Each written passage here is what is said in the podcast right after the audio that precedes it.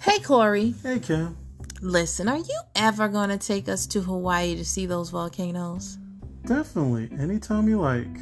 As long as they don't erupt. Boom, boom. You are hilarious. You know, it's interesting because, you know, our next segment is going to be about geothermal energy. People don't realize the lower you go, the hotter it gets. That's true. So, I just wanted to say all that to say if we go see those volcanoes, we're definitely going to feel the heat. Boom.